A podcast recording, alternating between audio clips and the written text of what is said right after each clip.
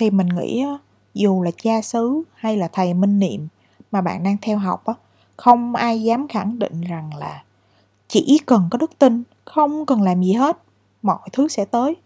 Mình chắc chắn là không có điều đó đâu. Ba chấm lắm nè he, thích thì nói, không thích thì nói. Hai hai hai, chào buổi sáng, trưa, chiều, tối các bạn đang nghe chiếc podcast này. Mình là không là ai hết. Mình và bạn của mình làm podcast để nói ra những điều không thể im lặng, những chuyện gì không thể im lặng. Hãy tiếp tục theo dõi nhé. Chúc các bạn có những phút giây nghe tụi mình chuyện trò thật nhiều cảm xúc. Mình chắc chắn rằng các bạn ở đây ít nhiều cũng đang nghe nói tới chủ nghĩa sống tối giản, minimalism. Thế nhưng việc nghe nói tới rất khác với việc yêu thích, cũng vô cùng khác với việc tìm hiểu thấu đáo rồi áp dụng nó cho cuộc sống. Mình biết minimalism không chỉ là cách sắp xếp đồ đạc thôi đâu, nó còn được áp dụng trong cách suy nghĩ, thái độ và quan điểm sống của bạn nữa. Gần đây thì mình đọc được một bài viết của một bạn nữ, nick Facebook là Anna Nguyễn. Theo thông tin trong bài viết của bạn, bạn chỉ mới có hai mươi bảy tuổi thôi và bạn đã nghỉ hưu rồi. Đúng đó, các bạn đang nghe chính xác là từ nghỉ hưu. Bạn đang sống theo phong cách tối giản. Trong bài viết mà bạn đăng tải ở group Sống Tối Giản Minimalism Lifestyle có tới một trăm ba mươi sáu nghìn ba trăm thành viên. Bạn nêu rất nhiều quan điểm cá nhân của mình về lối sống này. Lý do mình chọn bài viết này để đọc cho các bạn nghe hôm nay là vì mình thấy bài viết này nó có vấn đề về tư duy. Đương nhiên, cuộc đời không có đúng sai, chỉ có phù hợp hay là không phù hợp. Giống như kênh này của tụi mình vậy, tụi mình thấy tụi mình không có nói gì sai hết á, chỉ là không phù hợp hoặc là phù hợp thôi. Quay lại câu chuyện của bạn nữ trên ha. Nếu lối sống mà bạn đang tôn thờ không phù hợp với rất nhiều người, thì chúng ta cũng nên phân tích xem lý do vì sao bạn bị rất nhiều người phản đối.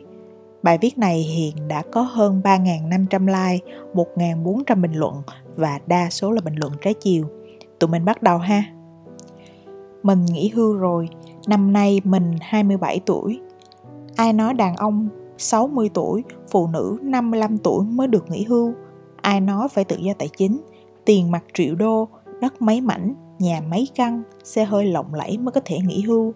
Năm nay mình hai mươi bảy tuổi, tài sản trong tay là một chiếc xe đạp, một tấm thảm yoga, một iPad, một điện thoại, một cuốn sổ bảo hiểm xã hội mới đóng một năm, sách vở quần áo và tài khoản tiết kiệm hơn trăm triệu.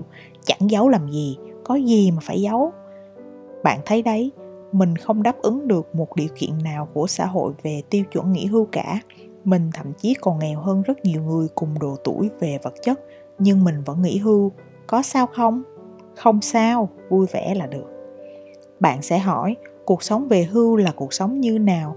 Để mình kể cho bạn nghe. Mỗi ngày, mình thức dậy bốn giờ, có hôm bốn rưỡi, năm giờ tùy tình hình. Sau đó mình ngồi thiền một tiếng, tập yoga một tiếng, bắt ghế ra hành lang ngồi ngắm cỏ cây chim chóc mây trời một tiếng. tám giờ mình xách xe đạp đi chợ mua ít trái cây.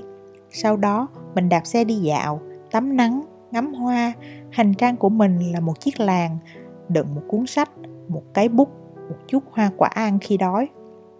Buổi chiều sau khi ngủ dậy, mình học theo thùa may vá đồ hang mắc, có khi luyện chữ, học tiếng Trung, đọc sách, viết nhật ký, làm bánh, nấu sữa hạt, pha trà, vân vân.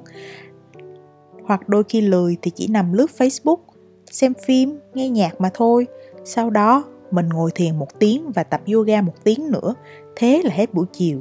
sáu giờ mình xuống chuẩn bị ăn tối, ăn tối, nghỉ ngơi thư giãn, nhắn tin hỏi thăm bạn bè, hoặc đơn giản là tắt hết điện đi và ngồi hóng gió, suy ngẫm về cuộc đời. Cuộc sống về hưu của mình như vậy đấy. Không công việc, không áp lực, không bon chen, chỉ sống, chỉ làm những điều mình thích. Phải chăng con người ta quần quật lăn lộn cả một đời cũng chỉ để kiếm chút tiền, chút cảm giác an toàn, đảm bảo để có thể có một tuổi già thảnh thơi an nhàn hay sao? Vậy sao không sống thảnh thơi an nhàn ngay từ khi còn trẻ, còn khỏe? Sao phải đợi tới khi sức cùng lực kiệt, rất nhiều món ngon không ăn được, chân không còn bước được, tiền để đến bệnh viện và thuốc men tiêu hộ? thì mới nghĩ tới chuyện về hưu. Tại sao đợi đến khi cuộc đời cho ta một cú ngã thật đau mới nghĩ đến chuyện buông bỏ tiền tài, danh vọng để tận hưởng cái gọi là cuộc sống? Sống nốt những ngày tháng bình yên, há chẳng phải quá muộn hay sao? Bạn sẽ hỏi, không đi làm rồi tiền đâu mà sống, cạp đất mà ăn à? Kỳ thực, cuộc sống này mà, nếu chỉ sống thôi, không khó. Cuộc sống bình yên không khó.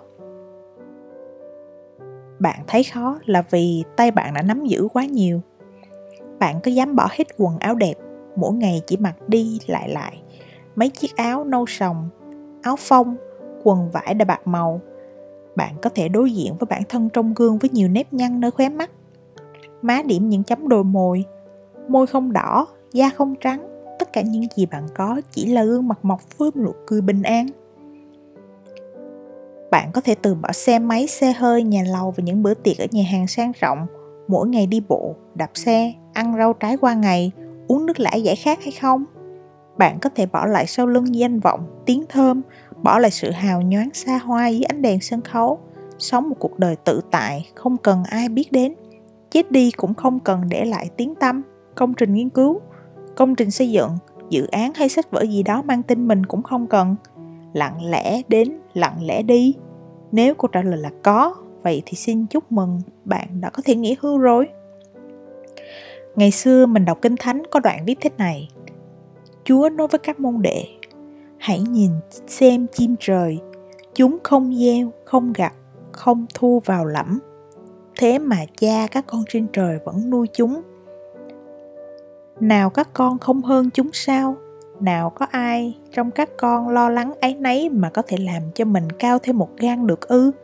Còn về áo mặc, các con lo lắng làm gì? Hãy ngắm xem hoa huệ ngoài đồng, coi chúng mọc lên thế nào. Chúng không làm lụng, không canh cưỡi. Nhưng Thầy nói với các con rằng, ngay cả Salomon trong tất cả vinh quang của ông cũng không phục sức được bằng một trong những đóa hoa đó.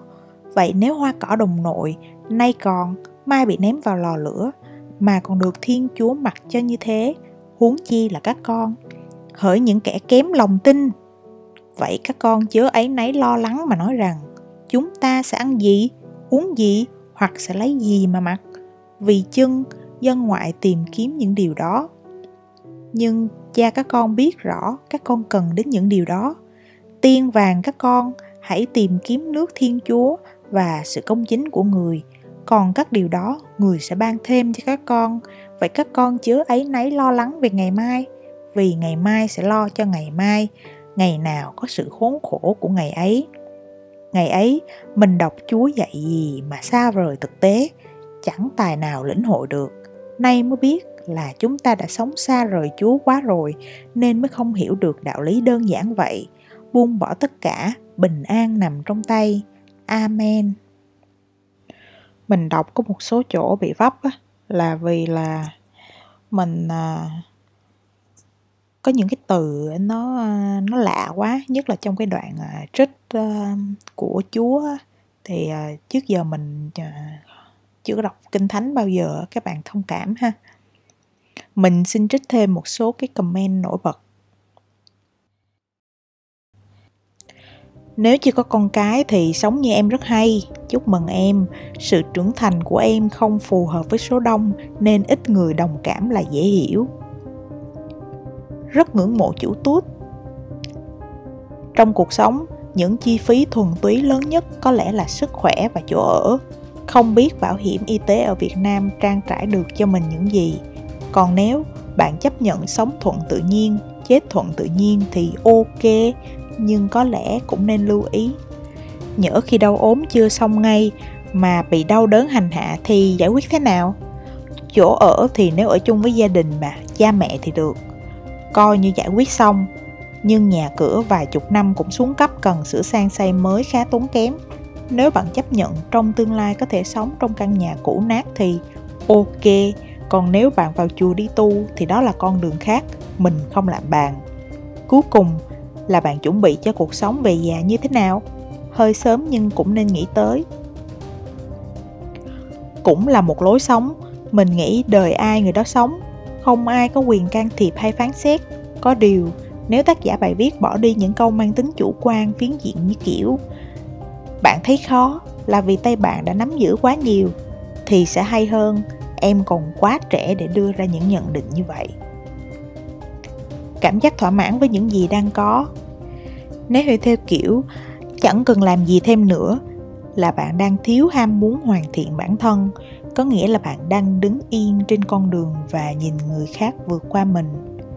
Khi bạn đứng yên thì bạn sẽ mất dần những gì bạn đang muốn, chứ không đơn giản là không nhận được những gì mình muốn. Nếu mỗi ngày của bạn là một ngày phải chiến đấu và chịu đựng thì bạn sẽ sớm bỏ cuộc.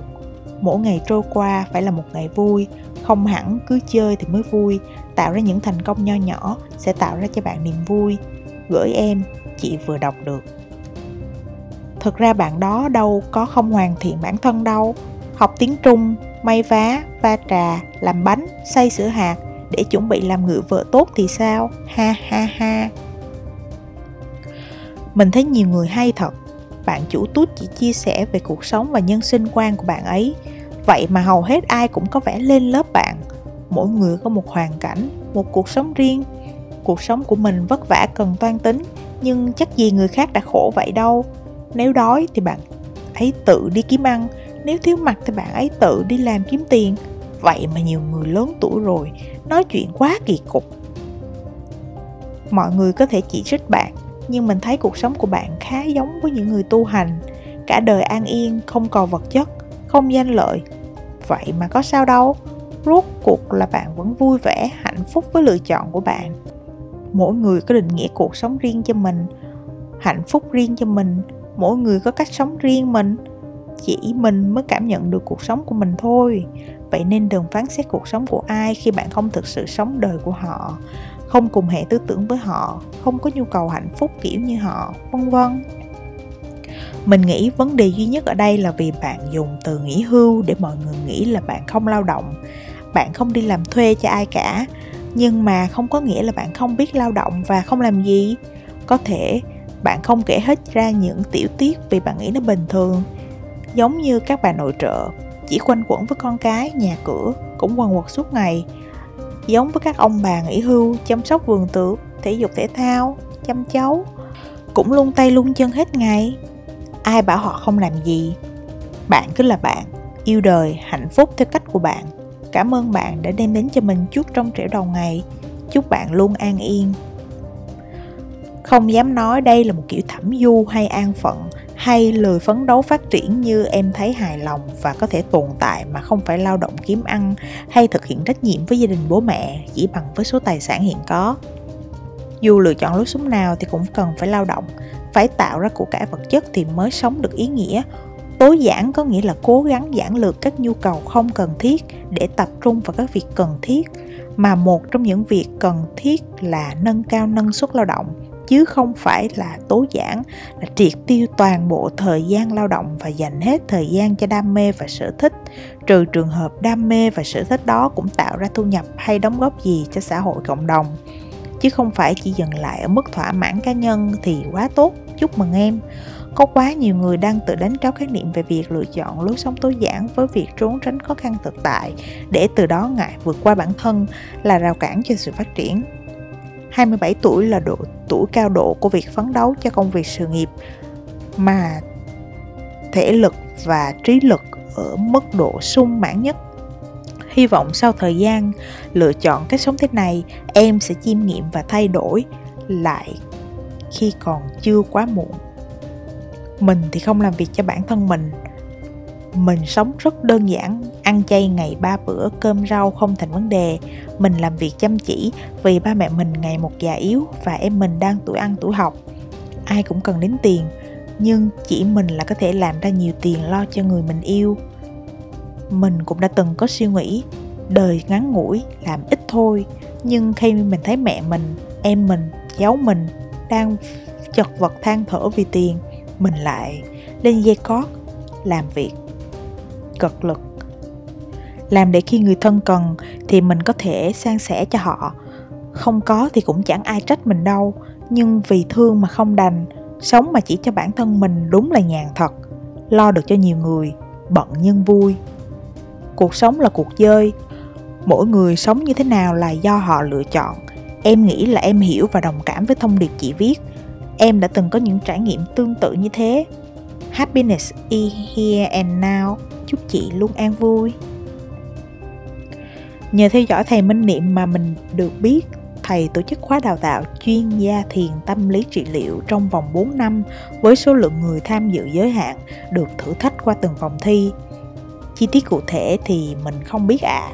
Và tình cờ mình có biết Anna Nguyễn, bạn ấy có tham gia vào chương trình này, bạn thật dũng cảm. Có thể chương trình đang hoãn lại vì dịch bệnh nên bạn ấy mới ở nhà, và chắc chắn để chuyên tâm tham gia chương trình đó, bạn ấy sẽ phải nghỉ việc. Biết đâu tháng sau là bạn ấy đi Đà Lạt, vào với thầy để phụng sự, học tập và làm việc bạn ấy thích, làm việc mà bạn ấy muốn làm khi đến với cuộc đời này. Thật ra, cuộc sống đâu chỉ có tiền, làm việc, làm doanh nghiệp, phải có ba bốn thu nhập thụ động đâu.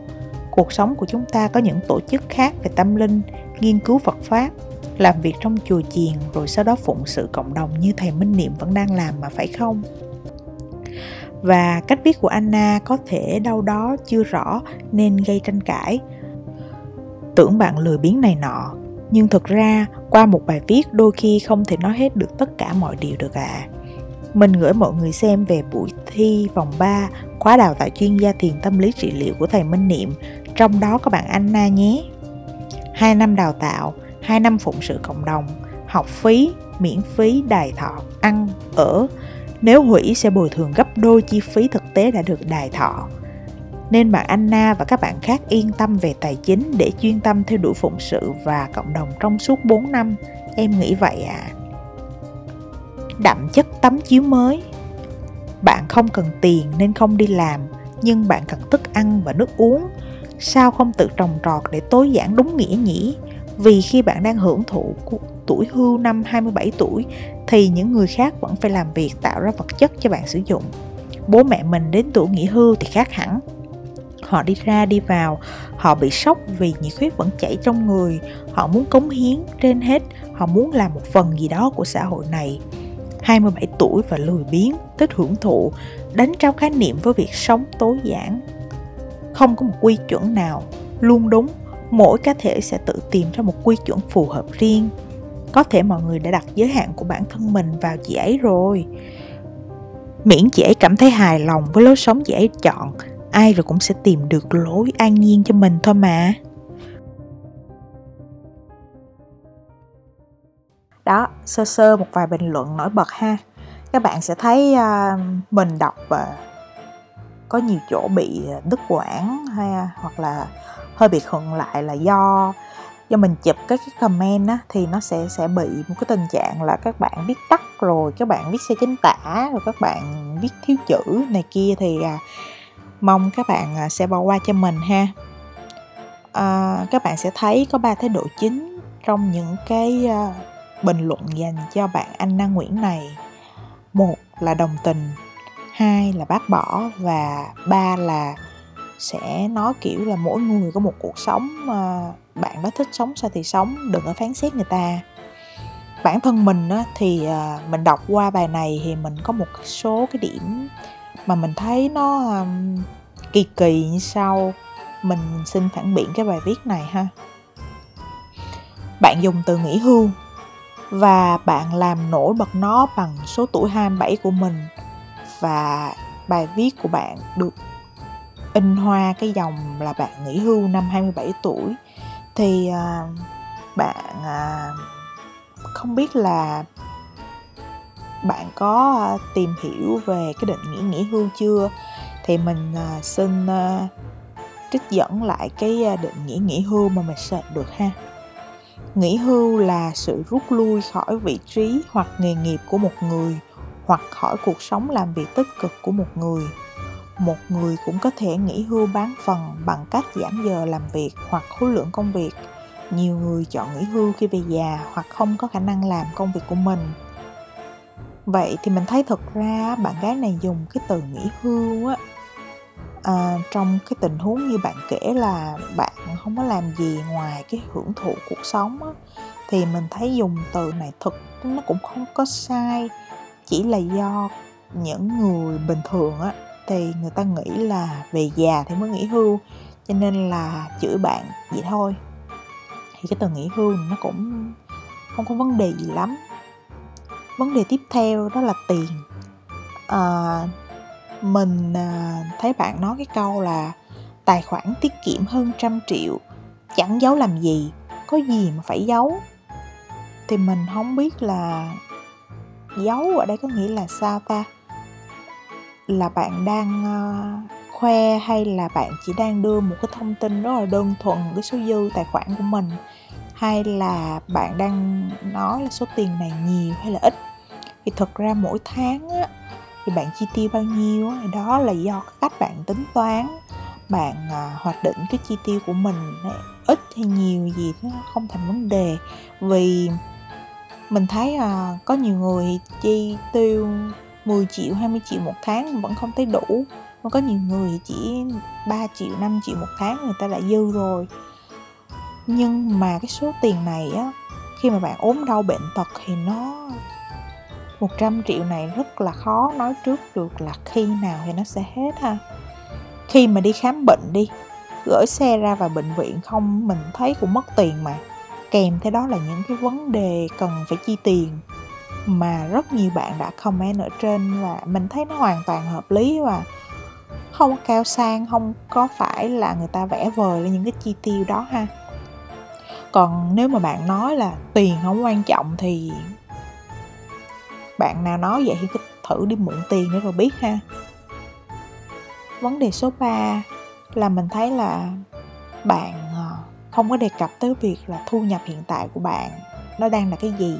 Thì Uhm, nếu mà nghĩ việc mình làm việc làm là tự mình làm chủ, hoặc là nghỉ việc à, để à, tự mình kinh doanh, tự mình là làm việc cho chính mình, hoặc là trồng trọt hay cái gì đó thì nó cũng là lao động.